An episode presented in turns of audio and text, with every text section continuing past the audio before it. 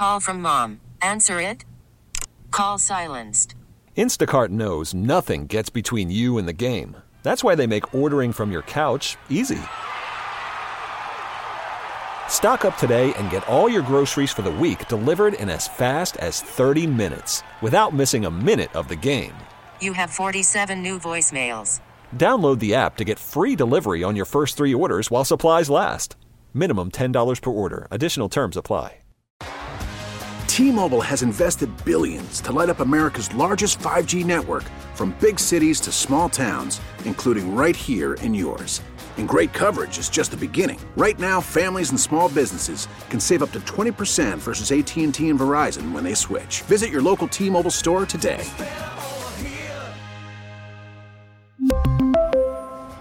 Plan savings with three lines of T Mobile Essentials versus comparable available plans. Plan features and taxes and fees may vary.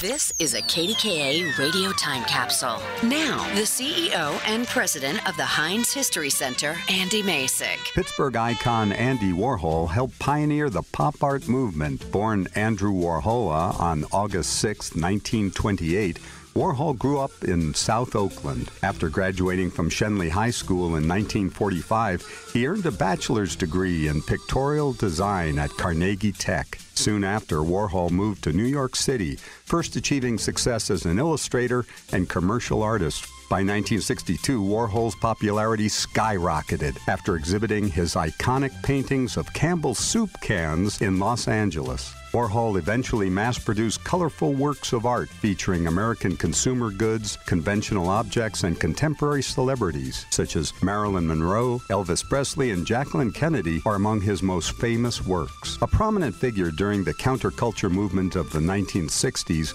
Warhol produced hundreds of improvised films at New York studio known as The Factory. When he passed away in 1987, Warhol left thousands of paintings, sketches, videos, and documents that continue to fuel his legend and legacy. Many of these items are exhibited at the world renowned Andy Warhol Museum on Pittsburgh's North Shore.